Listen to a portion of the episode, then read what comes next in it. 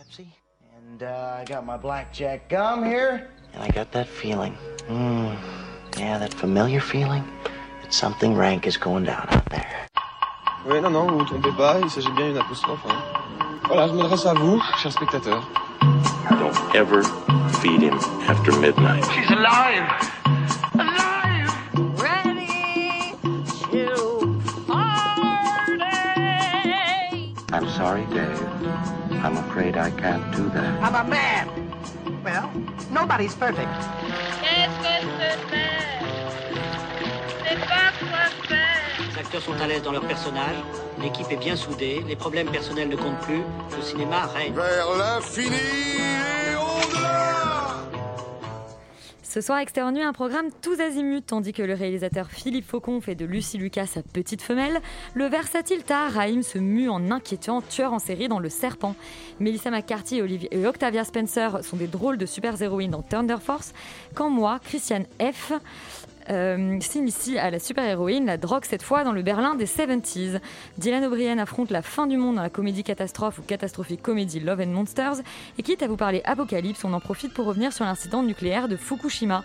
Pour ne rien vous cacher, il sera aussi question d'un vol dans le, au musée, le plus grand cambriolage de l'histoire de l'art. Espérons toutefois qu'aucun film ce soir ne soit la plus grande escroquerie de l'histoire du cinéma. La réponse dans un instant, externe, c'est parti. Breaking news. Et bonsoir Léa, Bonsoir Elisabeth. tu arrives avec les résultats des BAFTA. Exactement, j'ai l'impression que c'est comme les résultats du bac. Alors qu'il a eu cette année, et oui, ce week-end, la cérémonie des BAFTA s'est tenue en deux temps. D'abord, bien sûr, les prix techniques ont été remis samedi, puis les catégories principales. J'avais jamais entendu le, le jingle Breaking News euh, aussi, aussi longtemps. C'est mais parce ça- qu'on est content, c'est c'est fin de parce qu'on est BAFTA. ça nous ambiance comme Ouais, ça. j'aurais dû rappeler les BAFTA. Bon, alors sans surprise, c'est Nomadland qui était déjà vainqueur des derniers Golden Globes qui a triomphé. Hein, la réalisatrice Chloé Zhao a reçu les trophées du meilleur film et de la meilleure réalisatrice, pendant que sa comédienne principale, France McDormand, gagnait le British Award de la meilleure actrice. Ce film, qui suit une communauté nomade à travers les États-Unis, semble donc bien parti pour remporter une pluie d'Oscars le 25 avril prochain. Euh, c'est pas le seul qui est bien parti, puisque euh, en meilleur acteur, c'est Anthony Hopkins qui euh, rafle la mise dans The Phaser, euh, réalisé par le français Florian Zeller. Il y avait des doutes parce qu'il y a quand même en face Chadwick Boseman, le comédien qui s'est fait connaître avec Black Panther, qui est décédé l'an dernier. Donc on attendait qu'il soit couronné. Le meilleur euh, scénario original, c'est Emerald Fennell pour Promising Young Woman. Euh, la meilleure adaptation, est bien Florian Zeller avec Christopher Hampton pour euh, justement The Phaser. Le meilleur film britannique, toujours Promising Young Woman. Mais il y avait aussi bah, quelques surprises. Meilleur espoir, c'est Bucky Bakary, la révélation du film britannique Rocks, qui a aussi remporté le meilleur film, le meilleur film britannique.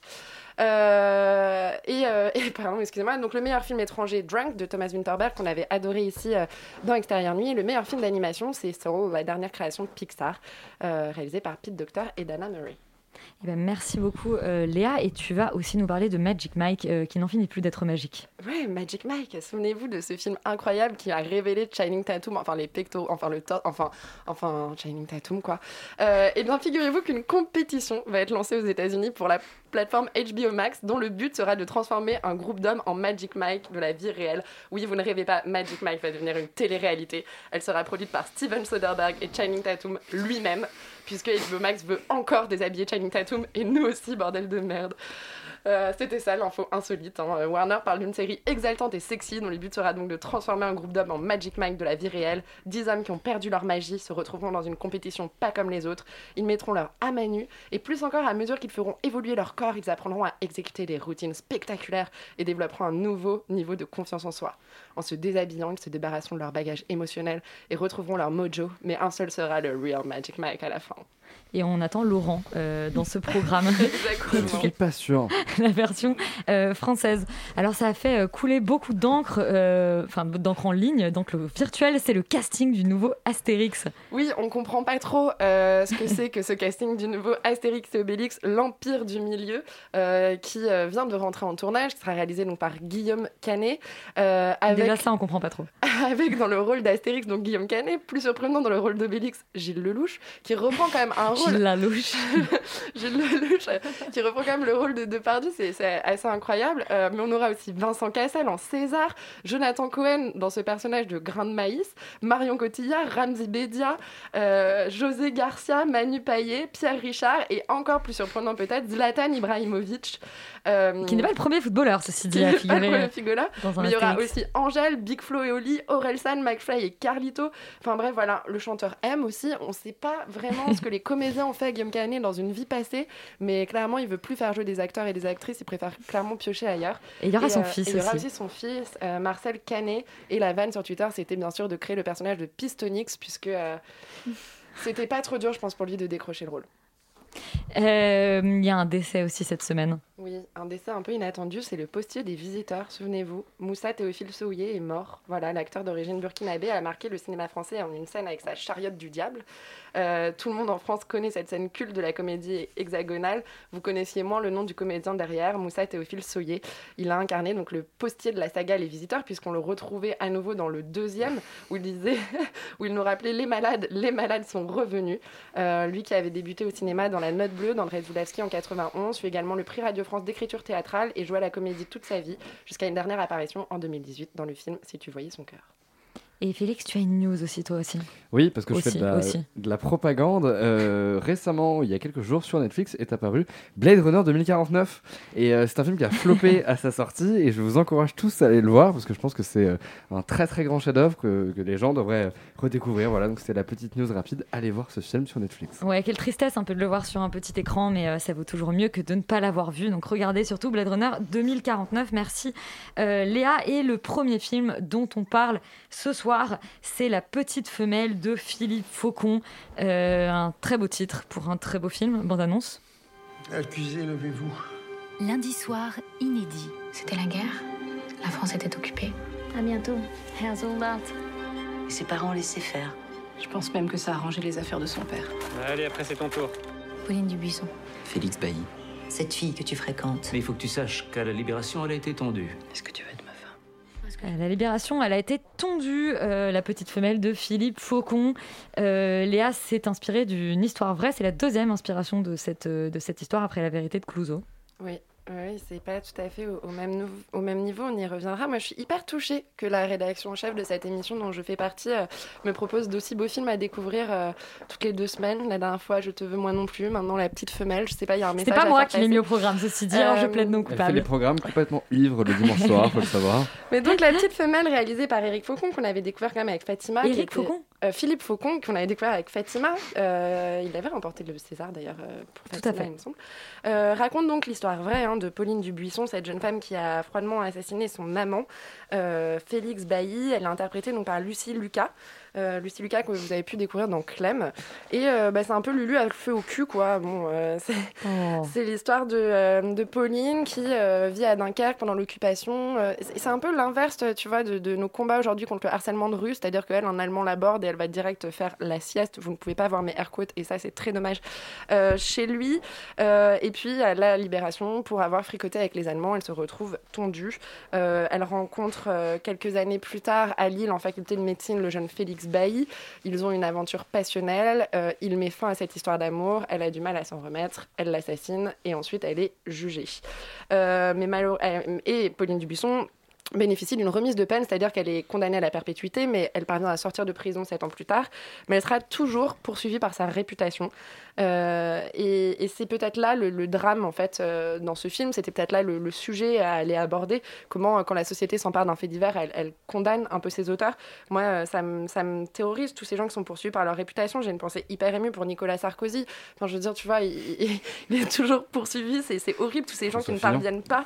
Voilà, François Fillon, enfin, euh, Patrick Balkany, tous ces gens qui ne parviennent pas à échapper à leur procès, moi, ça me vénère. Mais mais il y a un truc qui m'énerve encore plus, c'est ceux qui ne savent pas construire un argumentaire pour se défendre. Euh, je veux dire, bête ou quoi, Pauline Enfin, elle sort même pas l'argument du 1er avril. Voilà, moi, je voulais lui faire une blague, il a flippé, attrapé le pistolet, les gens n'ont vraiment plus d'humour.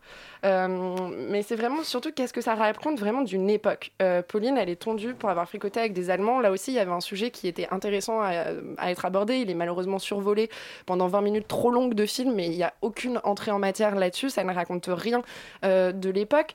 Moi, ma question, c'est est-ce qu'à la fin de ce confinement, on va aussi tondre des gens qui ont participé des dîners clandestins et si oui, où est-ce qu'on peut s'inscrire pour récupérer la tonsure de Pierre-Jean Chalençon Hein, C'est pas pour me déguiser en Narès, simplement quand je cuisine des ramen, mes insta-food sont pas ouf, avec ça ce serait un peu plus crédible.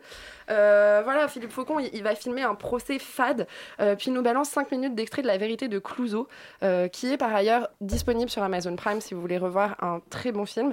Moi aussi, j'ai hâte de réaliser Pierre-Jean le film pour Francis, pour lequel j'utiliserai un remix subtil à la harpe du dîner de Benabar, et paf, 5 minutes avant la fin du film, les personnages s'installent pour digérer devant l'écran, et je mets 20 minutes de la loue la cuisse, et hop, le tour est joué, plus besoin de se faire chier à diriger des comédiens ou une équipe, c'est quand même plus simple comme ça, parce que finalement, elle est là, le seul moment intéressant du film, c'est cette scène, quand cette jeune femme est confrontée au fait que sa vie est exposée sur grand écran, et, c'est une scène qui est assez belle, mais qui dure pas assez longtemps, parce qu'on nous impose 10 minutes sorties euh, de nulle part de, de Clouseau, euh, et où elle pleure, parce que je pense que c'est assez terrible de voir comment euh, ton histoire est réappropriée par la culture populaire.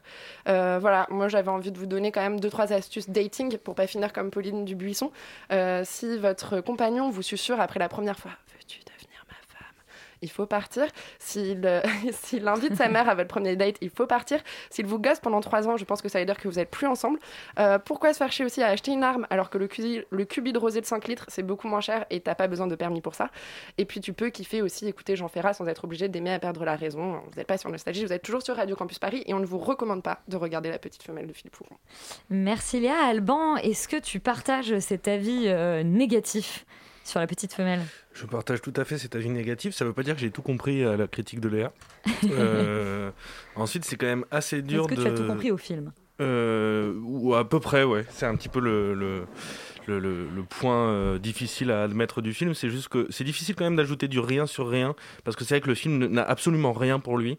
Euh, on ne croit pas une seule seconde à l'histoire qui lie euh, Pauline Dubuisson avec l'ensemble des amants qu'elle a eu, même si on n'a pas eu tant que ça dans le film. Donc ni son histoire qu'elle a entretenue avec l'officier allemand, ni avec Félix Bailly, qui est son amant qu'elle a malencontreusement assassiné, parce que tu dis qu'elle l'a froidement assassiné, mais il s'est non, jamais elle- vraiment... on n'a jamais vraiment su. Elle, elle est allée chez lui dans le film, en tout cas pour, en menaçant de se suicider. Il aurait attrapé l'arme et elle lui a tiré trois fois dessus. Et je sais pas si Trois d'ailleurs dans la vraie vie on sait d'ailleurs si ça a été un meurtre prémédité ou pas. Bref, le film est. Je trouve que ça aurait mérité si ça avait été bien, si ça avait été par un autre réalisateur ou avec d'autres acteurs, j'en sais rien, mais donner lieu à une série parce que vraiment tous les événements, toutes les, tous les différents récits qui sont abordés dans le film sont jamais traités. On passe vraiment 5-10 minutes sur la guerre, 5-10 minutes sur la libération, et ensuite on a tout le creux du film qui repose sur son, son histoire a priori passionnelle entre elle et Félix Bailly où on voit absolument jamais de passion, c'est-à-dire soit elle, elle est amoureuse, et dans ce cas-là, lui, il l'est plus, soit lui, il l'est, mais elle, elle ne l'est plus, mais on, on croit même pas qu'elle soit tombée amoureuse de, de Félix Bailly, en tout cas comment c'est joué dans le film. Donc moi, vraiment, c'est un film qui m'a terriblement déçu parce que je trouvais que sur le papier, ça s'annonçait quand même plutôt bien, quelque chose de plutôt agréable à regarder, peut-être même euh, enrichissant. Euh, pour le coup, j'ai été relativement déçu et en plus de nous remettre une scène au début où elle est dans un restaurant et tout le film est ra- raconté sous une forme de flashback où elle, euh, elle doit expliquer à son potentiel futur mari qui elle est vraiment et pourquoi il ne devrait pas se marier avec elle. Enfin, c'est vraiment dramatique de faire ça en, en 2021 et voilà. Donc c'est un film qui m'a Parce qu'il y a une scène dans un restaurant, parce que la structure, ça va pas. La structure, ça va pas. Voilà, la structure ne va pas. La scène dans le restaurant, pourquoi pas après. hein, mais...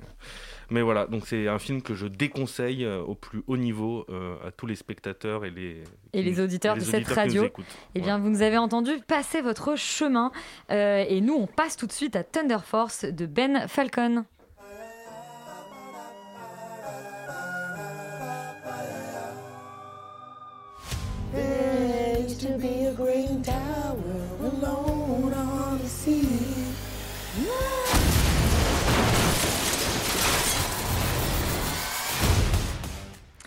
Ça explose dans tous les sens. Euh, Thunder Force, c'est une comédie avec deux super-héroïnes, comme je le disais en intro, Octavia Spencer et Melissa McCarthy. Juliette, tu es bien avec nous? Oui, je suis là. Euh, je suis pas sûre que ça soit vraiment une super comédie. hein. Comme tu l'as dit, euh, je trouve que c'est un film qui est quand même assez bas de gamme. euh, parce que le réalisateur Ben Falcon, il va essayer de reprendre une formule un peu classique des films de super-héros, mais il va essayer d'en faire en même temps une parodie. Et au final, le film, il est ni drôle ni épique. Euh, du coup, bah, c'est un peu problématique quand même. Euh, donc, comme tu l'as dit, euh, Thunder Force, c'est l'histoire de deux amies d'enfance qui vont essayer de s'allier pour devenir des super-héroïnes et combattre les malfaisants. Alors, les malfaisants, c'est quoi? C'est des sociopathes. C'est pas moi qui le dis, c'est dans le film. C'est des personnes qui ont subi des mutations génétiques à cause d'une sorte de rayonnement cosmique euh, Ah. qui aurait frappé la Terre plusieurs années plus tôt. Et voilà. Et ils veulent essayer de prendre le contrôle du monde. Euh, du coup, une de nos, de nos pseudo-héroïnes, qui est jouée par Octavia Spencer, euh, est une grande scientifique. Et elle est très intelligente, c'est pour ça que d'ailleurs elle porte des lunettes, et oui. Euh, et elle va réussir à développer une sorte de sérum magique pour elle aussi avoir des super pouvoirs et lutter contre ces gros méchants. Et son amie d'enfance, euh, qui est interprétée par Melissa McCarthy, est une sorte de bonne femme vulgaire et un peu grande gueule, euh, qui va, elle, maladroitement prendre elle aussi un sérum, euh, et elle va obtenir des forces surhumaines incontrôlables. Alors, sans grande surprise après ce, pitch, c'est vraiment une comédie potache. Pourtant, ça débutait pas trop trop mal, on va dire. Les 25-30 premières minutes se tiennent à peu près, sont regardables, mais ensuite, ça devient vraiment assez ridicule et lourdingue. Le film est quasiment uniquement basé euh, sur des blagues euh, à un niveau d'enfant de 5 ans, on va dire. On se demande d'ailleurs qui est le public euh, qui est visé par le film.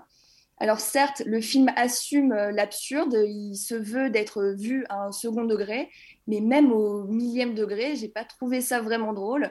Il faut dire que le réalisateur, c'est pas vraiment ce qu'il fait. Euh, il utilise une sorte de comique de répétition et en étirant les gags en permanence euh, sans raison. Euh, je pense en particulier au moment euh, où euh, Melissa McCarthy va se régaler avec du poulet cru et elle va renouveler l'expérience, genre peut-être trois fois d'affilée.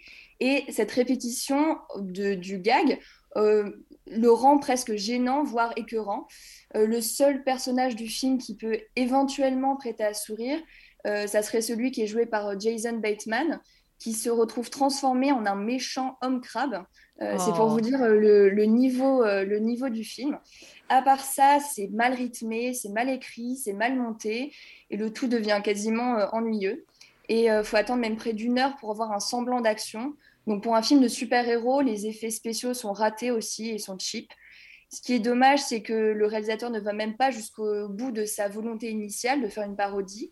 Et il finit même par tomber dans les mêmes travers euh, des films des super-héros américains habituels. Euh, à la fin, le film se conclut sur une morale bien gentille et classique, donc c'est un peu décevant. Au final, Thunder Force cherche, il n'assume ni pleinement la parodie, ni vraiment le film de super-héros. Je vous conseille donc de passer tout simplement votre tour. Merci Juliette. Alban, tu es notre homme crabe à nous. Mhm. Est-ce que tu as été toi aussi écœuré par le poulet cru et Thunder Force? Euh, alors oui, j'ai été aussi écuré par le pour le cru et aussi par Thunder Force. C'est vraiment que tu dis que c'est très ennuyé, mais alors que c'est terriblement, terriblement nul comme film. C'est-à-dire que. Est-ce que c'est pire que la petite femelle?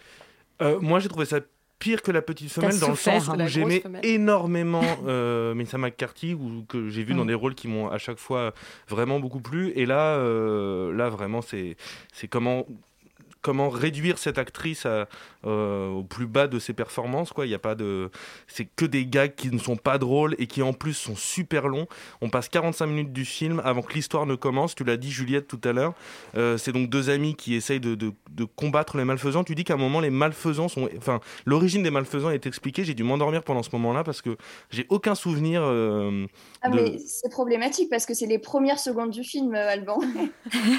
Dès le logo Bah, Netflix. J'étais peut-être en train de fumer une cigarette sur mon balcon euh, les cinq premières minutes du Ah film. bah c'est pas sérieux ça, dis donc. Bravo. Voilà. Quelle Euh, assiduité. euh, simplement, euh, on passe quand même 35-40 minutes du film parce que j'ai regardé en deux fois où on, on- on est dans l'ébauche en fait de, de l'histoire. Elle est en train de se former à devenir une super héros parce qu'elle reçoit une injection euh, par hasard en fait et, et on- on- elle est censée retrouver euh, son ami d'enfance. Donc tu dis que c'est une histoire d'amitié, sauf que on est sur une histoire d'amitié qui tient pas du tout. Autant quand elles étaient plus jeunes, d'accord, elles se sont pas vues pendant plus de 20 ans et ensuite elles redeviennent amies en un clin d'œil dans le film, c'est-à-dire que au début, Melissa McCarthy passe pour quelqu'un de gênant auprès de son ancien ami, et puis, je sais pas, dans une scène de voiture, dans une Lamborghini, elles se redécouvrent sympathiques l'une à l'autre, et elles redeviennent amies, et c'est censé nous faire croire que le film va se dérouler comme ça. Ensuite, les méchants, mais c'est pas possible, ces La magie quoi. Ouais, voilà, c'est la magie de la Lamborghini. Euh, les méchants sont. Tu parles de l'homme crabe. Léa, est-ce que tu peux m'arrêter de me couper ce soir, s'il te plaît? Euh, Je parlais de, de l'homme. Tu parlais de l'homme crabe tout à l'heure, qui effectivement a peut-être le rôle le plus sympathique du film, mais c'est pas parce qu'on est sympa qu'on a un bon rôle. Et c'est quand même dramatique de voir un méchant à, à ce point-là aussi aussi nul. Et tout est en fait tenu par une espèce de postulat comme quoi le film, euh, le, le- le- le courage du film et le la force du film tient simplement dans le discours. C'est-à-dire qu'on va avoir deux super-héroïnes de 40 ans, une femme racisée, une femme qui ne l'est pas, euh, qui vont unir leurs forces, qui sont à la base des forces qu'elles n'ont pas pour combattre les méchants. Simplement, ça tient que sur le papier. C'est-à-dire que le film veut nous faire croire qu'il parvient à faire ça, mais jamais à un moment dans le film, euh, il réussit à transformer cet essai et à nous faire croire une seule seconde que ce film peut tenir sur une heure et demie. Euh, donc c'est comme la petite femelle, si vous voulez regarder autre chose, regardez Blade Runner. Euh, Oui, Exactement, tout Mais on, sauve l'homme crabe quand même. Euh, ouais, à la limite, on peut sauver l'homme crabe parce que c'est vrai qu'il est quand même farouchement sympathique. Mais c'est pas qu'il est vraiment pince sans rire C'est une très bonne blague. C'est une très bonne blague. Et on reste euh, non pas avec les, les super-héros qui, ont invas- qui ont envahi le monde, mais des bébêtes euh, gluantes et potentiellement flippantes, je ne sais pas, euh, dans Love and Monsters de Michael Matthews.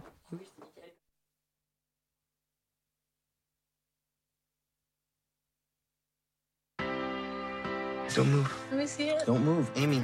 Let me see it. Okay. Ready? Mm-hmm.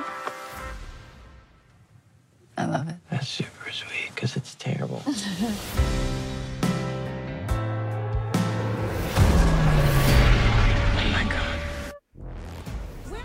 Alors Love and Monsters, euh, Charlie, c'est une comédie post-apocalyptique?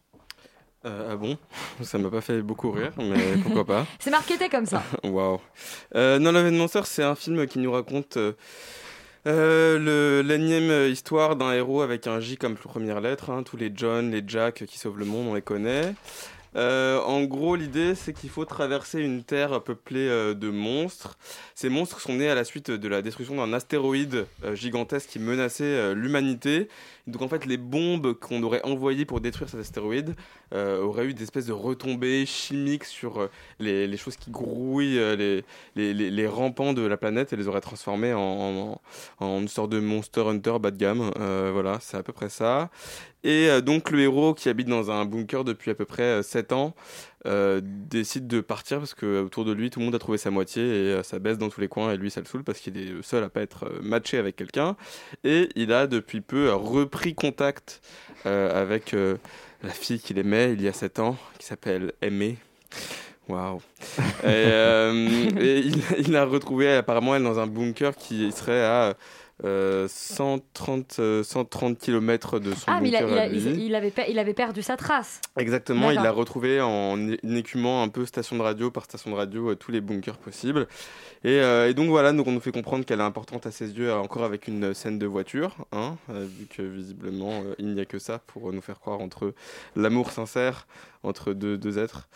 et, et voilà, donc ce, ce film est un film qui pour moi est sympathique, euh, mais assez oubliable. C'est une espèce de, de, récit d'aventure pour jeunes adultes euh, qui, qui peine pour moi à toucher. hein. Je me suis endormi devant, donc c'était pas non plus la folie. C'est un peu une espèce de copie en vraiment, vraiment moins bien de Zombieland. Et, euh, et puis voilà. Bon, les monstres sont à peu près bien faits, mais ça reste, euh, ça reste quand même. Il n'y a pas une DA non plus incroyablement. euh, J'ai vu que le film était quand même nominé aux Oscars pour les effets spéciaux. C'est vous dire la tristesse de, Ouais, alors oui, de, très cette année. oui. C'est un petit peu tragique. Euh, mais. Euh, non, non, mais du coup, voilà, je, je, je trouve ça un petit peu dommage parce que le, j'ai l'impression que le, le personnage passe un petit peu au travers de ses épreuves sans vraiment trop d'embûches, alors qu'on nous vend vraiment l'extérieur comme un milieu extrêmement euh, hostile. Euh, il- au début, on, on le voit comme ça avec des gens qui, visiblement, sont des professionnels des- du, du chassage de montres et, et lui, il peut vivre- faire 7 jours comme ça euh, dans, dans le, l'extérieur sans vraiment avoir de, de soucis, euh, car il est aidé d'un chien, hein, visiblement, c'est la solution euh, contre Mais ça des aide monstres. toujours, Et des scénaristes aussi, je crois. Un chien scénariste. Et, euh, et voilà, Euh, voilà. Et puis finalement, pour une espèce de, de morale qui dit que est-ce qu'il faut vraiment vivre terré dans la peur? Est-ce qu'il ne faut pas sortir et affronter ces monstres? Est-ce le Covid? On ne sait pas. Encore une allégérie de Covid cette, cette semaine dans Extérieur Nuit. Euh, non, vraiment, j'ai pas vraiment grand-chose à dire sur ce, sur ce film qui malheureusement a des personnages secondaires qui sont assez oubliables et qui ne servent pas à grand chose. une bande son euh, un peu pop, mais qui ne rend pas forcément non plus euh, service euh, au film plus que ça. Quelques petites séquences avec un peu de suspense quand il y a des monstres, mais même eux, ils, sont pas encore euh, assez présents pour vraiment donner corps au, fi- au film et euh, faire euh, de, de- de ce film euh, le début d'une saga ou d'une trilogie ou quelque chose comme ça. Et toi, si on est d'accord que si à l'apocalypse, tu restes terré dans ton bunker. Euh, ah, je suis pas sûr. Ah non, je pense que moi j'irais faire un petit tour dehors histoire de. Ah ouais, non, très clairement, très clairement. Vu comment j'ai géré le Covid, ouais, très clairement, je vais aller, euh, aller dehors. Et toi, Félix? Euh, mais moi, je pense que je, oui, à mon avis, je dors euh, dans un bunker pendant 7 ans avant de, de me réveiller, je sais pas. Euh, non, mais vraiment, je suis complètement d'accord avec toi. Je trouve que c'est euh, c'est assez euh, pathétique en fait qu'on sorte encore ce genre de film. Je trouve que c'est l'exemple même du film qui a été fait par un algorithme. Tel, à- à- enfin, tellement en fait, euh, voilà, effectivement, tu citais Zombieland, il y a Zombieland qui a marché, et du coup, on s'est dit, ok, on va faire exactement la même chose, qu'on va remplacer les zombies par des monstres. Et sauf que le problème, c'est que du coup, tout est hyper programmatique. On a des personnages qui n'existent pas et qui ne sont que euh, des archétypes où on va reprendre l'espèce de vieux monsieur un peu badant euh, qui Ah, euh, survit machin. Exactement. On va aller reprendre une espèce de petite gamine euh, surdouée euh, qui arrive à, tout faire euh, et qui arrive pas qui arrête pas de charrier le héros parce que oh, oh, c'est trop marrant lui il est nul. On va reprendre le héros qui est justement pas du tout enfin qui est hyper enfin pas du tout sociable et qui a, du mal justement à survivre etc et c'est que des espèces de processus comme ça et de procédés qui n'ont je trouve aucun intérêt parce que l'intelligence typiquement de Zombieland c'était de venir caractériser les personnages par des petits détails qui faisaient qu'en fait ils étaient hyper attachants et c'était marrant. Genre les Twinkies dans enfin justement avec Woody Harrelson qui est obsédé par ses gâteaux ce genre de choses. Et là on a même pas ça on a vraiment juste l'espèce de squelette euh, narratif de ces personnages et du coup on sait pas qui c'est on s'en fout on s'y intéresse pas et en fait, grosso modo, voilà, le film se, déroule sans qu'on soit vraiment attaché émotionnellement. En plus, je trouve que le film est hyper programmatique, c'est-à-dire que c'est vraiment genre scène de bataille avec, une, un monstre, euh, il rencontre quelqu'un, scène de bataille avec un monstre, il rencontre quelqu'un, et à chaque fois, évidemment, cette personne va euh, soit venir euh, bah, euh, nous- provoquer chez lui un C'est un jeu flashback vidéo, ou, des finalement. mots, ou des mots de tête, et dans ce coup, on va avoir des, des moments d'intrigue ou des bouts d'intrigue qui nous manquaient euh, de ce qui s'est passé avant, soit il va tout simplement le sauver justement de cette, situa- cette situation, donc du coup, on n'a vraiment aucun intérêt, je trouve, aucun enjeu par rapport au personnage. Euh, et en plus de ça, je trouve que le concept, en fait, parce que c'est pas vraiment des monstres, en fait, en vrai, c'est justement des espèces d'insectes qui mutent. Et je trouve que ce concept-là, même si ça a déjà été vu dans King Kong ou dans plein d'autres films, euh, je trouve que ça reste quand même assez rigolo, intéress- assez intéressant. En tout cas graphiquement. Et je trouve que vraiment les effets spéciaux alors bon ça a été nommé pourquoi pas mais je trouve que c'est ça fait hyper cheap ça fait hyper faux. Et je trouve ça dommage parce qu'il y a quand même potentiellement un travail organique qui peut être intéressant. Et enfin si on extrapole on peut euh, citer même Cronenberg avec la mouche c'est un peu le même délire. Et là on est vraiment juste sur des fonds verts avec euh, des effets spéciaux euh, hyper lisses. Et du coup les monstres bah, ils font pas peur. Et en plus on sait pas les filmer. Le réel c'est une catastrophe. C'est à dire que vraiment ils filment juste des personnages. Et ça c'est hyper décevant. Et je trouve que c'est un peu un mot de tous les blockbusters et même en règle des films mais je sais pas si c'est dû à notre manière de consommer les images mais je trouve que en, ce moment on ne filme plus jamais les environnements. Sauf que quand tu fais un film de post-apocalypse enfin de, de, de, de, survi- de- de survivants enfin de survivalisme t'as besoin de voir l'environnement t'as besoin de voir la nature. C'est un rapport direct entre l'homme et son environnement parce que l'environnement devient hostile. Et je trouve ça complètement fou de faire que des gros plans sur la tête. Je me bouffe le micro. Complètement fou de faire que des gros plans sur la tête de Dylan O'Brien et de jamais filmer justement la nature de jamais filmer l'environnement. Et alors quand tu la filmes c'est vraiment genre on dirait une cinématique de jeu vidéo PS2 tellement c'est moche enfin vraiment je comprends pas en fait tous ces choix qui font que moi j'ai l'impression d'être dans une attraction Disneyland et pas de regarder un film en fait et donc du coup oui c'est super chiant euh, c'est pas rigolo les personnages sont pas attachants donc euh, moi je vous dis passez votre chemin il y a Blade Runner 2049 sur Netflix qu'est-ce que vous foutez, en fait Et qui t'a parlé de Dylan O'Brien, euh, il est aussi euh, dans Teen Wolf, qui est également sur Netflix, pour ceux qui voudraient rattraper. Oui, bon, on- Blade Runner Regardez 2049 Teen Wolf. Calme-toi, Elisabeth. bon, on sait tous que j'ai un petit euh, soft spot pour, euh, pour Dylan O'Brien. On va rester euh, sur l'apocalypse. Fukushima euh, 50 revient sur l'incident nucléaire de Fukushima, euh, comme son nom l'indique.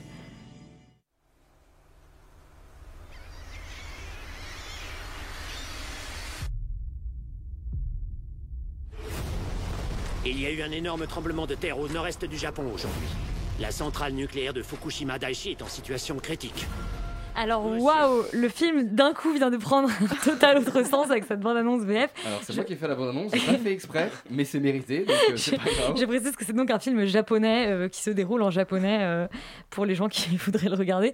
Félix, qu'est-ce que ça raconte Fukushima 50 même si j'ai un peu spoilé du coup et Bah, que le euh, titre spoil. Ça, ça retrace le- la catastrophe de Fukushima qui est arrivée du coup en 2011 avec ce tremblement de terre puis ce tsunami et on va suivre heure par heure les, les valeureux employés de la centrale, sont à peu près 50 dont le Fukushima 50 euh, qui vont essayer de régler cet incident et donc du coup de se quelque part sacrifier pour euh, euh, l'humanité. Même si on vient d'apprendre que visiblement les déchets nucléaires vont être rejetés dans l'océan donc je sais pas trop pourquoi ils se sont sacrifiés.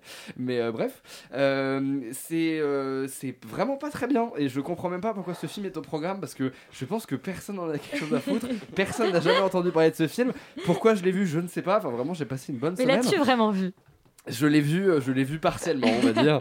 Euh, non, mais en fait, le problème, c'est que j'ai vu surtout la série de Tchernobyl et que la série de Tchernobyl, elle est incroyable, que ça prend du temps parce que c'est quatre épisodes et que du coup, on, on a vraiment euh, le, le temps de développer des personnages, de développer une intrigue, de rentrer euh, sur vraiment le- en- dans les détails, dans les rouages de comment cet incident chez les Russes ont été traités. Et là, le problème, c'est que bah, on a juste deux heures avec des espèces de, de, de, de- de gimmicks de réalisation trop bizarres où en fait, c'est à la fois un espèce de documentaire parce que euh, d'un coup, on a des espèces de vues de Fukushima avec euh, des titres comme sur une carte, vraiment des trucs très bizarres. Et en même temps, on est dans un espèce de film entre guillemets d'action un peu premier degré où on filme des personnages, des gens autour d'une table qui réfléchissent à comment ils vont gérer la situation. Et je trouve que du coup, le film danse vraiment sur.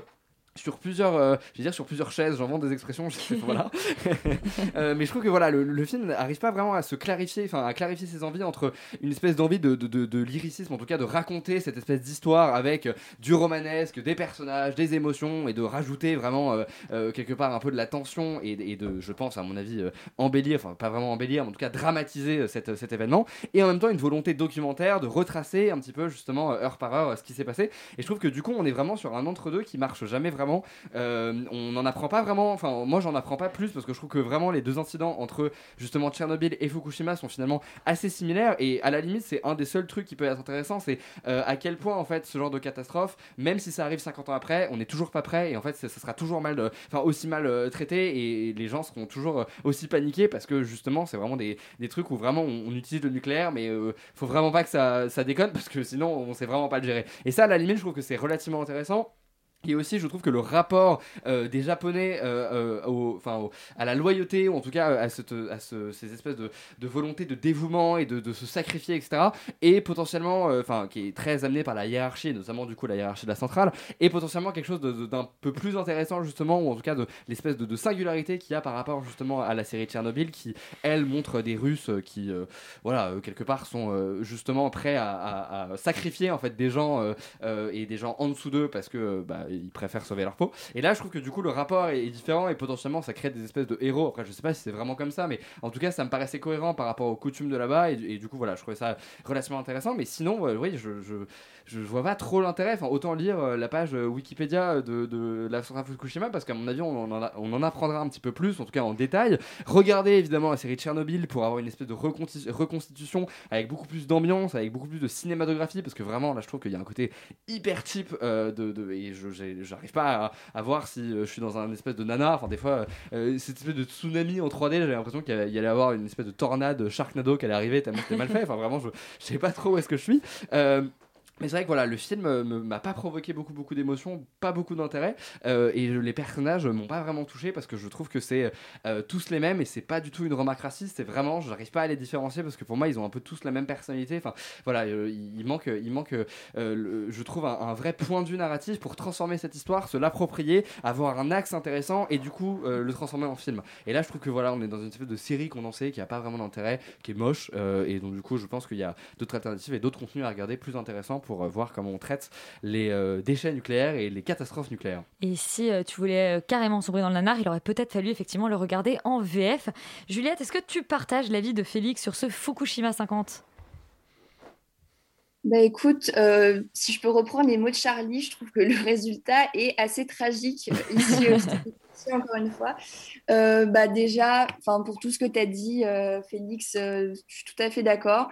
Euh, moi, j'avais envie de parler aussi de, du jeu et de l'interprétation qui est un peu décalée, je trouve. J'ai l'impression que c'était juste archi surjoué. J'ai jamais vu autant de personnes qui courent, qui crient, qui remuent les bras comme ça dans un film. Ça n'a aucun sens ça aide pas du tout à l'immersion. Alors, comme vous avez pu aussi l'entendre dans la bande-annonce, le doublage est juste euh, horrible. Donc, surtout, ne pas regarder le film en VF, c'est encore pire que tout. Euh, L'écriture aussi, il y a vraiment des grosses lacunes. Le film débute directement avec ce séisme et du coup, on n'a pas du tout le temps de s'installer dans l'histoire. On nous présente aucun des personnages. Donc comme ça, on arrive du coup dans cette centrale où il y a des boutons partout, où tout le monde s'affole, mais on ne sait pas vraiment qui on va suivre. Du coup, on ne s'attache pas aux personnages, comme tu l'as dit, Félix. Et au final, un drame est en train de se jouer sous nos yeux et pourtant, on arrive quand même à s'ennuyer. Donc, ce qui est dommage, c'est qu'à la base, c'était un hommage qui était quand même tout à fait légitime et malheureusement euh, est totalement raté. Et du coup, au final, on se détourne assez rapidement du film. Moi, j'ai quand même appris quelques trucs. Enfin, je trouvais ça intéressant un peu quand même de, comprendre un peu plus ce qui s'est vraiment passé au cœur de Fukushima. Mais c'est quand même, euh, ça nous passionne pas dans les faits parce qu'il y a trop de défauts et, et c'est vraiment pas très bon, quoi. Donc, euh, pas la peine de regarder. Et bien décidément, on ne vous recommande rien du tout ce soir. Peut-être que ça va changer maintenant qu'on prend un tournant vers les séries. La première dont on parle ce soir, c'est Le Serpent, la série britannique de Richard Warlow et Toby Finlay. Are you a dangerous man? The question first is whether I committed murder. And did you?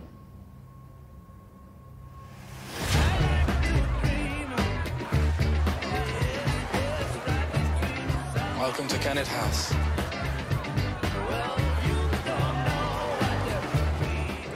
Alban, tu es notre spécialiste des tueurs en série ici avec Félix, hein, on ne t'oublie pas. Mais ce soir, Alban, c'est toi qui as regardé Le Serpent euh, avec euh, notre ami Taharaim. Ouais. T'as Raïm qui est excellent dans le film, je préfère le dire et je le continuerai à le dire. La série, tu veux dire Euh, Dans la série, pardon, excusez-moi, c'est un tic de langage. Alors, Le Serpent, c'est une série qui est une coproduction BBC et Netflix, donc une série britannique avec en acteur principal effectivement l'acteur français Tahar Rahim. Et c'est une série, comme tu l'as dit aussi, euh, Elisabeth, qui est réalisée par Richard Warlow et Toby Finlay. Donc en fait, ça raconte une histoire vraie, celle du tueur en série euh, français, euh, franco franco euh, Franco-thaïlandais, non thaïlandais, il me semble. C'est ça, franco-thaïlandais, qui s'appelle Charles Sobrage et qui aurait fait une petite vingtaine euh, de victimes en l'espace euh, d'une petite année.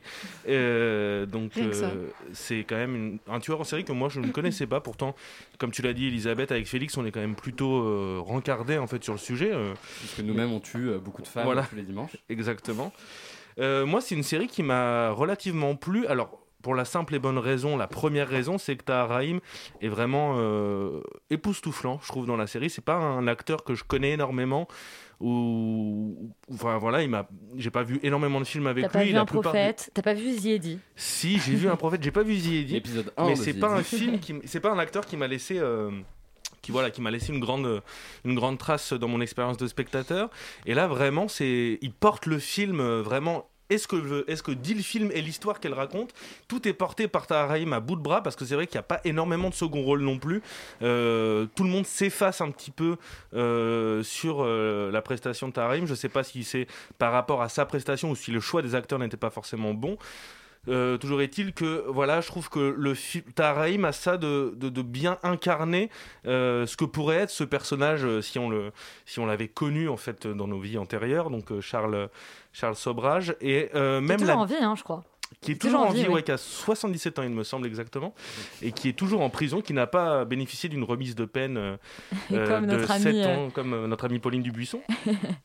Euh, et voilà, et je trouve que le film, même dans sa mise en scène, qui est un petit peu compliqué au début, même dans, dans, dans, dans la structure de son récit, dans la narration, euh, on a vraiment des sauts euh, de temporalité qui sont assez importants, euh, qui se mélangent, qui se, qui se coupent, et au début c'est un petit peu difficile de suivre tout ça, et finalement ça avance un petit peu doucement, un petit peu à la manière d'un reptile finalement. La, la métaphore était prévue depuis le début de cette émission. Ouais, on sent que tu es très content de ce que tu dire. Ouais, tout à fait, ouais. Et, euh, et du coup, voilà, ça avance un petit peu doucement. Et on va dire que ça nous mord presque avec un, va- un- un venin. Euh, non, j'arrête, j'arrête là. Euh, et voilà, moi, c'est une série vraiment où j'ai mis quand même du temps à, à accrocher. J'ai pas vu énormément d'épisodes, mais ça me donne vraiment envie de continuer. Simplement parce que j'ai vraiment envie de savoir où est-ce que, où est-ce que va aller, en fait, le personnage principal. Et je trouve que euh, Tahar Tahar Rahim arrive vraiment à nous faire. à, à- à nous envoûter en fait comme il envoûte aussi les, les, les victimes qui, qui seront euh, qui seront décédées euh, sous sa main ou et sous ses poisons. Et pour l'instant on n'arrive pas vraiment à lui trouver de, de défauts c'est à dire que il, nous, il nous piège presque en fait par son, par son jeu d'acteur et par sa et par le, l'aura en fait qui dégage. Et je trouve que là c'est vraiment une force euh, une des plus grosses forces de la série c'est vraiment d'avoir réussi à, trouver ce, juste milieu entre en même temps on s'attache au personnage et en même temps on, s'en veut de s'attacher à lui parce que effectivement c'est un tueur en série. Donc euh, moi c'est une série que je conseille comparée à, à, la, à la petite femelle de Et comparé à Thunder Force. bien sûr oui Euh, je précise du coup parce que je viens de- j'ai vérifié que euh, le serpent est donc un tueur en série français, Ouais. euh, mais né en fait en Indochine, d'accord ok à Saigon pour être précis, et qui est donc euh, voilà, donc en fait au Vietnam aujourd'hui. Je dis pas de conneries. C'est ça. Euh, je suis pas très forte en géographie, mais je crois que j'ai raison. Euh, Roman, est-ce que toi aussi tu as été mordu par le serpent? Et oui, on m'a euh, on m'a complètement euh, envenimée euh, et d'ailleurs ça m'a pas aidé à surmonter ma phobie des serpents puisque la série justement montre des vraiment des choses absolument effroyables et elle arrive vraiment à donner la chair de poule au bout de quelques secondes seulement du premier épisode. D'ailleurs, je, défie quiconque de regarder le pilote sans avoir vraiment envie de voir le deuxième, euh, si ce n'est même si ça, ça, ça plaît pas, juste pour, euh, euh, pour savoir effectivement ce qui, ce qui va se passer et surtout parce que sans, sans être accroché immédiatement d'abord à l'ambiance parce qu'il y a quelque chose de très bizarre et de très très dérangeant dans cette série vraiment c'est presque désagréable et en même temps on a envie de savoir et de s'attacher aussi au mécanisme de, la série au, magnétisme de, de Tahar c'est ce que tu dis effectivement il, il a une présence magnétique dans la série qui qui est, qui- d'ailleurs il est méconnaissable. Moi au Mhm. début j'étais en mode mais c'est- c'est c'est pas lui, euh, il va arriver plus tard. Euh, Jusqu'à ce que je me dise non mais en fait il lui ressemble quand même un petit peu euh, dans la peau de. de Et parce qu'il a plus ou moins été grimé en fait, ce qui était toute Tout une fait. question pour avoir l'air. euh, parce qu'il est demi, il est demi asiatique. Oui, ouais, il est demi-asiatique, on lui a mis une espèce de perruque, il a des lunettes affreuses, euh, un peu à la Sarkozy d'ailleurs. Euh, donc euh, je ne sais pas s'il y avait un, un lien ou non. Euh, ils mais- sont inspirés je crois de c'est ça, oui, voilà. Euh, mais voilà, en tout cas, c'est- c'est- il- tous les codes du, du thriller sont extrêmement bien maîtrisés. Euh, c'est un grand point fort de la série, ce qui donne tout de suite envie de, de- continuer. Et c'est c'est un- une grande réussite, à mon sens, euh, là-dessus, notamment parce qu'il arrive à les revisiter. Et euh, il les revisite surtout par le montage. C'est ce que tu disais au début, Alban, c'est que la structure est un peu euh, com- complexe. C'est- Mais je trouve que c'est la force majeure de cette création parce que c'est ce que tu dis, ça fonctionne exactement. euh, c'est sûrement le but euh, Mm. euh, mécanique, c'est que ça fonctionne comme un serpent. euh, Ça, ça va à droite, à gauche, on va dans le passé, on va dans le futur. euh, dans, dans le futur, voyagent dans le temps Non, mais tu as vraiment On t'a l'impression que si tu veux, tu rampes jusqu'à cette première scène en fait que tu vois dans, la, dans le pilote, qui est que euh, il a été attrapé euh, ce mec et on, rampe jusqu'à cette découverte. On attend de, savoir quand est-ce qu'on va revoir euh, le, tueur, puisqu'en parallèle de, de- des victimes que l'on voit, on a toute une enquête en fait qui est menée par un Allemand et sa compagne qui recherchent euh, le tueur. Et donc on imagine que ça va mener quelque part et c'est ça qu'on qu'on qu'on essaye de savoir euh, à travers le montage qui, en fait, euh, à travers les épisodes, euh, décrit chaque victime une par une et la façon dont elles ont été manipulées, la façon dont elles ont été, elles ont été empoisonnées, etc. Et ça, cette, cette espèce d'alternance entre le passé, le présent, entre les temporalités, en fait, sert énormément à la narration et elle guide le spectateur, c'est-à-dire qu'on est, on est en permanence actif parce qu'on essaie, on est, on est comme des, des joueurs en train d'essayer de, de, faire un Tetris euh, pour recoller les, bons morceaux du puzzle au, au bons endroits. Et euh, ce qui est jouissif pour le spectateur, en fait, c'est que euh, on n'arrive jamais à rattraper ce, serpent. Il a toujours une, une longueur d'avance sur nous. On n'arrive jamais à, on, on- sent qu'on va avoir game over à la fin du, de, de, la série. Et c'est ça qui, qui est haletant. et le suspense là-dessus est hyper bien maîtrisé, notamment parce que le spectateur est, est vraiment impliqué. C'est ce que je dis dès les premières secondes. On, est un peu paralysé et on est impliqué dans la série euh, euh, de manière euh, active. Donc je trouve que c'est assez brillant. Euh, oui, non, moi je voulais juste parce que tu m'as as dit certaines choses qui m'ont fait penser à, à, l'ambiance en fait du film. Je trouve que aussi dans la manière dont c'est dont c'est dans, dans, la, ville dans laquelle se, se déroule le film, c'est pas du tout euh, artificiel. On a vraiment une idée vraiment de, où on suffoque en fait avec les personnages, on transpire. Et je trouve que ça c'est vraiment vraiment bien mis en scène euh, par les créateurs de la série et on ressent vraiment en fait cette cette la- le bruit en fait de la ville dans lequel ils sont et, et toute cette ambiance un petit peu un petit peu bruyante, un petit peu active, un petit peu où on se perd en fait dans le film. Et je trouve que ça c'est très bien décrit et ça, ça rentre vraiment en paradoxe avec le calme un petit peu euh, de Tahar Rahim. Et, et je trouve que lui arrive vraiment à se faufiler assez calmement, pourtant dans le dans le dans le dans le désordre en fait ambiant de, de la ville. Et je trouve que c'est aussi un bon point du film que je voulais rajouter. euh, De la série toujours. De la série. De la mini-série d'ailleurs, si on veut vraiment être précis. De la, de la mini-série, pardon, de cette mini-série, euh, Le Serpent. Et on reste dans les années 70 avec la série suivante, ou plutôt la mini-série suivante allemande, euh, Moi, Christian F., euh, créée par Annette S. À mon avis, Christiane prend de la drogue. C'est une plaisanterie. Elle est lunatique, peu sérieuse, agressive, et elle a également perdu du poids. Attendez une minute. Christiane est une adolescente. Il n'empêche qu'elle a changé. Je l'ai noté, moi aussi. Je connais ma fille. Décidément, euh, c'est la soirée des bandes annonces VF. Moi, Christian F., euh, c'est l'adaptation d'un livre, d'un livre autobiographique, si je ne dis pas de bêtises, qui avait fait. grand bruit. Que vaut la série adaptée et qu'est-ce que ça raconte? Euh, bah, c'est ce que tu dis déjà, c'est que c'est une, une- vraie personne, Christiane F. au départ, qui a inspiré eu un livre en 1978, puis qui a inspiré un film en 1981 et qui aujourd'hui inspire euh, du coup une nouvelle série euh, allemande qui est disponible sur Amazon. Donc à quand le dessin animé? C'est la question que je me suis posée moi. Euh, pas défaut de m'intéresser à l'histoire qui raconte donc en fait la, la décadence d'une d'une jeune allemande qui débarque à Berlin et qui va sombrer globalement dans la drogue jusqu'à se prostituer pour payer ses doses. C'est aussi, j'allais dire aussi débile que ça. en fait, c'est des, des thématiques fortes, mais c'est- je veux dire, c'est aussi débile que ça parce que c'est traité de comme des faits euh, euh, auxquels on peut pas du tout s'attacher, on, a, on ressent aucune émotion. En fait, pour moi, euh, moi Christiane F, c'est la version cheap d'Euphoria, euh, et c'est surtout la preuve que tu, as beau d'avoir de l'argent, des belles lumières, des beaux plans et une, caméra très cool, ça veut pas dire que tu sais raconter des histoires, puisque il suffit de regarder le, pilote pour y voir un énorme aveu de faiblesse de la part de, des scénaristes qui présentent un milliard de personnages différents, à défaut d'en avoir un seul de bien construit et de solide, si n'est même d'ailleurs le, personnage principal qui est inintéressant à souhait. Euh, et d'ailleurs, on voit aussi tout de suite l'absence totale d'enjeu euh, euh, qui est un peu problématique pour un pilote.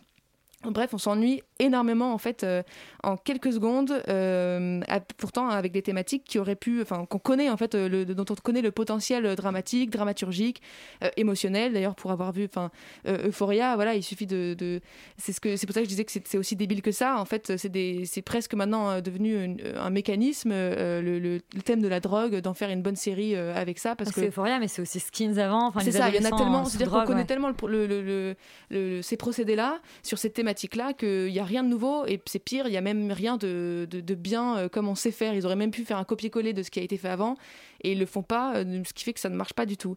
Euh, donc voilà, en plus, je trouve que en termes de, de- mise en scène, pour revenir à ça, on sent que tout le temps qu'elle essaye de, faire des effets stylistiques qui fonctionnent pas du tout, puisque on, on- sent que tous les plans crient regardez-moi, regardez-moi. En fait, justement parce qu'ils sont creux et qu'ils ont absolument rien à montrer. Donc, euh, ça tend des effets euh, qui sont pas subtils du tout par ailleurs, qui sont très lourds euh, et qui sont extrêmement fabriqués et du coup, qui, moi, qui ont tendance à m'irriter énormément. Euh, et d'abord, il y a un, enfin, d'abord, en plus, il y a un problème majeur dans cette série qui est que c'est censé raconter quand même l'histoire de Christiane F. D'ailleurs, le titre le, dit et même le titre est faux puisque la série se veut être une, une série chorale et c'est absolument impossible si on veut raconter la biographie de quelqu'un de faire une série euh, chorale en tout cas là ça marche pas euh, puisque même le personnage principal est complètement euh, effacé il est creux et qu'on comprend pas pourquoi on nous parle de tous ces autres personnages si on veut nous raconter la vie de cette femme. Ça aurait pu fonctionner si, si, si on apprenait par le biais des autres personnages des choses de, Christiane mais c'est pas le cas. Donc voilà pour moi je trouve qu'il y a, voilà il y a aucune prise de décision de d'axe intéressant ou de point de vue intéressant qui il y voilà il y a pas pas de, de décision euh, de la part de- des scénaristes qui fait que ça ne fonctionne pas euh, et qu'on se, on se détache euh, complètement de, de la série au bout de, de 10 minutes d'épisode. Je pense que si j'avais pas, euh, si je devais pas la- l'avoir vu pour la, pour la radio, j'aurais, euh, en tant que spectatrice, j'aurais euh, décroché au bout de 10 minutes. Mais tu es consciencieuse, Romane, et c'est ça qu'on aime. Charlie, tu ne partages pas l'avis de Romane sur moi, Et- Christiane F. Pas du tout. Déjà, euh, déjà Christian F, c'est le titre français. Et euh, c'est pas du tout le, le titre de base ni, ni, de, ni de la série ni du livre. Et au contraire, euh, le, le titre c'est quelque chose, c'est les enfants de la station Zoo. Donc finalement, ça représente un groupe plus qu'une personne. J'ai pas trop compris d'ailleurs pourquoi il avait appelé euh, moi Christian F. Parce C'est que c'est côtés le- prostitués ouais. qui vendent plus Exactement, de c'est le livres. titre du, livre, donc ils ont essayé à mon Ouais, avis, de surfer là-dessus. de surfer là-dessus, ouais. Bah, moi, au contraire, je trouve que euh, la série fait quelque chose que Euphoria ne fait pas. C'est-à-dire que Euphoria va nous va mettre plein d'artifices visuels autour de la drogue, au- autour de cette espèce d'Amérique qui va vite, va prendre des, des, des, moments au début de ces épisodes pour nous raconter la vie de ces personnages en, en 15 secondes et ensuite nous jeter comme ça euh, dans, dans leur vie. Et, et ce que je trouve hyper intéressant, c'est que là, c'est une série qui va prendre son temps pour nous raconter comment euh, la drogue, la luxure, la débauche va s'installer peu à peu dans la vie des personnages. En fait, comment elle va grignoter un tout petit peu chaque aspect de leur vie, profiter de leurs moindres failles, de leurs moindres frustrations, comment l'effet de groupe va mettre de l'huile euh, sur, le, sur le feu en fait de, tout ça. Et, en fait, comment euh, cette espèce de, besoin de liberté euh, qu'ils ont en tant qu'adolescents va les aveugler? Et quand bien même c'est pas des adolescents qui ont, qui ont des problèmes incroyables, ça se passe quand même en Allemagne à une époque où on rêve de liberté. Il y a David Bowie qui est là, on parle de la chute du mur de Berlin, on parle quand même d'un d'un endroit qui a été traumatisé euh, pendant, pendant des années. Et donc, historiquement, euh, c'est hyper intéressant en fait de faire ça à ce moment-là parce que c'est des gens qui, qui redécouvrent en fait euh, cette espèce de liberté, cette espèce de d'union, d'unicité qui, qui, qui, a pu avoir chez nous bien avant. Et, euh, et en fait, ce, que, ce qui est hyper intéressant, c'est que dès le début, on nous montre l'envers du décor, de, de, de tout ce côté un peu euh, glamour, magnifique, hyper euphorique qu'il peut y avoir. Et euh, ça, ça, ça crée pour moi justement déjà une, une réelle attente euh, de ce qui va se passer. Bon, le seul, le seul bémol, c'est que dès le début, on nous montre dix ans avant euh, cette Christiane F, et donc on sait qu'elle va s'en sortir, et je trouve ça hyper dommage. Dix mais ans, bon, avant, tu veux dire dix ans après, du Euh, coup. ans après, pardon, euh, mais ce que j'ai trouvé intéressant, c'est vraiment cette façon, cette espèce de, de structure en marée, en fait, euh, qu'a la série, où on va d'un côté voir les moments euh, où toute cette bande se réunit et vit des choses.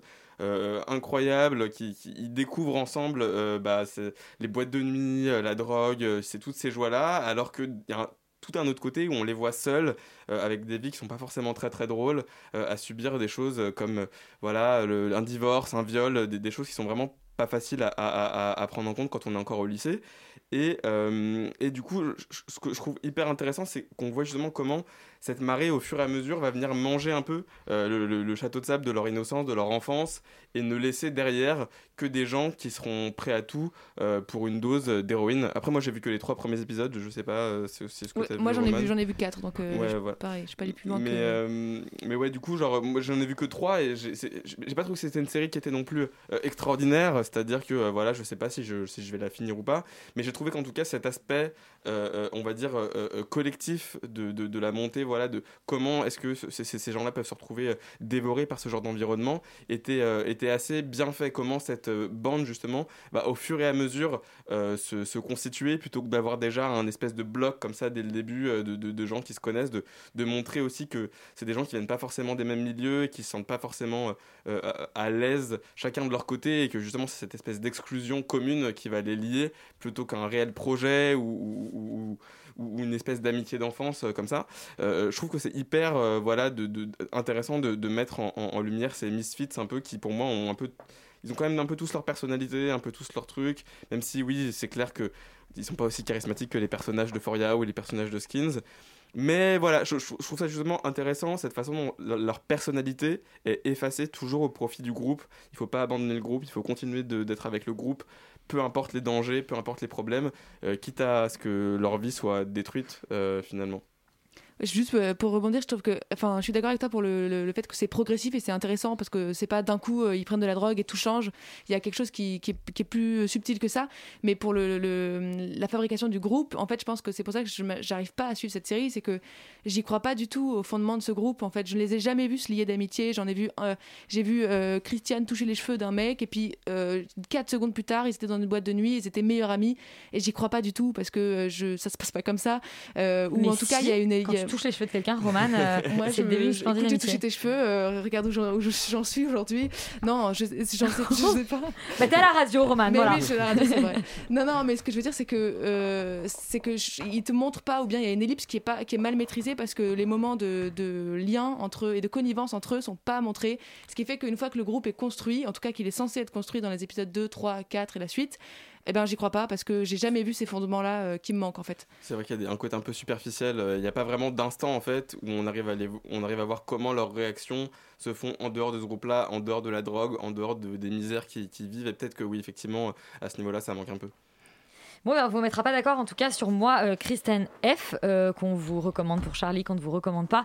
Pour Roman, on vous recommande en tout cas de toucher les cheveux de toutes les personnes de votre entourage pour vous faire tout plein d'amis. C'est vraiment bien, surtout dans une période comme ça d'isolement social.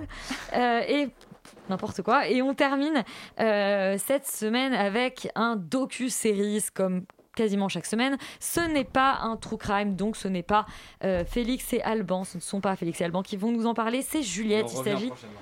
Revenez prochainement. Euh, il s'agit de vol au musée. Have you seen these paintings? They're worth half a billion dollars and they disappeared 30 years ago. Whoever finds them will receive a $10 million reward. But let's go back to the beginning. Bon, bah, on nous promet une jolie prime, euh, Juliette, avec ce vol au musée. Bah écoute, je suis contente d'avoir euh, une critique positive ce soir parce que j'avais l'impression d'être vraiment euh, la vieille chiante qui n'aime rien. Ah, mais on est Non, tous des là, vieux chiants qui n'aiment rien cette semaine, tu sais. Oui, c'est vrai. euh, bah un peu comme toutes les semaines. hein, je- Mais bon. Bah, Là, cette ça, semaine, j'avoue euh, que c'était particulier. Ouais, c'était particulièrement dur, mais bon. Vivement que les cinémas rouvrent. C'est vrai. Et ce vol au musée. Alors, bah, Vol au musée, c'est plutôt sympa. C'est une mini-série documentaire Netflix euh, en quatre épisodes qui durent chacun une heure. Donc, c'est un format assez sympa qui se laisse regarder. Réalisé par euh, Colin Barnicle et produit avec son frère Nick. Et euh, les deux frères qui sont originaires de Boston ont décidé de raconter une histoire qui leur est assez familière, celle du cambriolage du musée Isabella Stewart Garden. Donc c'était le 18 mars 1990 lorsque des braqueurs qui étaient déguisés en policiers ont pillé le musée. Ils ont dérobé 13 œuvres d'art au total, dont des tableaux de Rembrandt, Vermeer ou encore Manet, euh, dont, et la valeur totale du butin est estimée aujourd'hui à un demi-milliard de dollars quand même. Euh, Alors, ce que j'ai aimé, euh, c'est que dès le premier épisode, le cinéaste il cherche à piquer notre curiosité. Il va reconstituer le fil des événements, le fil de la soirée, d'heure en heure, de minute en minute quasiment. Il va re- retracer l'évolution de l'enquête avec les différents suspects et les différentes pistes qui ont été évoquées pour retrouver les œuvres. Il faut savoir que euh, la série est basée sur différents éléments narratifs. Tout d'abord, il y a des photos et des vidéos d'archives, euh, mais aussi des images de reconstitution. Il y a également des éléments qu'on peut appeler exclusifs, euh, comme des enregistrements audio de certains suspects ou encore euh, des documents du FBI. On retrouve également des, interviews assez classiques de journalistes, d'avocats, de témoins, mais aussi quelque chose un peu plus original d'un des plus célèbres voleurs d'art américains qui va nous raconter son expérience et toutes les magouilles qu'il a faites dans sa vie. Donc cette série documentaire allie donc deux sujets qui sont assez passionnants selon moi. D'un côté l'histoire de l'art et de l'autre euh, la violence euh, du crime organisé. Et je trouve que c'est une combinaison qui est assez intelligente parce que ça permet de sensibiliser et d'intéresser aussi un public plus large qu'uniquement celui qui va habituellement au musée. Euh, ce qui est aussi assez instructif dans cette série, c'est qu'elle explore les différents motifs possibles d'un vol d'art. Euh, alors, on connaît euh, les, les toiles qui sont volées et qui sont revendues sur le marché noir, mais une toile volée peut aussi, euh, ou un- une toute pièce d'art peut être utilisée aussi comme monnaie d'échange, par exemple, pour réduire une peine de prison. Et ça, c'est assez intriguant. Enfin, c'était quelque chose que je ne savais pas qui était possible. Et c'est d'ailleurs ce cas de figure qui va principalement intéresser la mafia dans, le cas de ce braquage. Et euh, globalement, ce qui fait que l'histoire en question est haletante, c'est qu'il s'agit à la fois du vol d'art le plus cher de l'histoire, euh, mais en plus que c'est un mystère qui n'a pas été résolu alors que ça fait plus de 30 ans. Aujourd'hui, personne ne sait du tout où sont les œuvres. Il y a eu beaucoup de pistes qui sont, qui sont restées sans issue. Les suspects ont- sont morts juste au moment euh, où l'affaire allait se dénouer, sont morts ou ont été suicidés, on va dire. Et du coup, aucune arrestation n'a jamais été faite. Au final, cette série documentaire est vraiment une enquête assez divertissante qui reste certes un peu décousue parce qu'ils finissent un peu par nous embrouiller avec euh, toutes ces fausses pistes. Euh, par ailleurs, le seul petit point faible de la série, ça serait peut-être qu'elle n'est pas d'un grand intérêt visuel, pour être honnête. Elle aurait quasiment pu être euh, restée sous une forme de podcast audio, ça aurait été aussi bien. Au final, on perd pas vraiment notre temps en regardant cette série, qui est vraiment tout à fait correcte, et qui peut aussi vous rapporter gros, parce qu'écoutez bien, il faut savoir qu'aujourd'hui, la récompense est fixée à 10 millions de dollars euh, si on retrouve une des toiles ou une des œuvres, ou même si on a la moindre information sur ce qu'elles ont pu devenir. Donc, je pense que ça vaut le coup de fouiller chez vous, euh, dans le grenier de votre mamie, on ne sait jamais euh, si on a un prochain confinement. voilà. Et ben on s'y met dès ce soir. Merci euh, Juliette. Extérieur Nuit, c'est déjà euh, terminé, mais on a le temps de vous faire un petit recap. On vous déconseille quasiment tout. On a fait un peu les fines bouches ce soir. La petite femelle de Philippe Faucon, c'est non. Thunder Force de Ben Falcon, c'est non. Love and Monsters de Michael Matthews, c'est non. Fukushima 50 de Setsuro Wakamatsu, c'est non. Le Serpent de oui. Richard Warlow et Toby Finlay, c'est oui. Moi, Christiane F de Annette S, c'est mi oui, mi non. Et enfin, Vol au musée de Colin Barnickel, c'est oui. Et j'en profite, Colin, c'est ton homonyme. Euh, Colin, merci euh, d'avoir réalisé cette émission. Euh, merci à tous. Et puis, vous restez sur Extérieur Nuit ce soir en musique. Plein, plein, plein de musique. J'ai dit quoi sur Extérieur Nuit Vous allez écouter Bah tous ouais. nos podcasts. Vous allez écouter tous nos podcasts. Non, non, il faut un tout petit peu vous vous mettre à écouter. Voilà, euh, continuez sur Radio Campus Paris et puis Extérieur Nuit, vous nous retrouvez en podcast et on se retrouve sinon la semaine prochaine. Bonne soirée.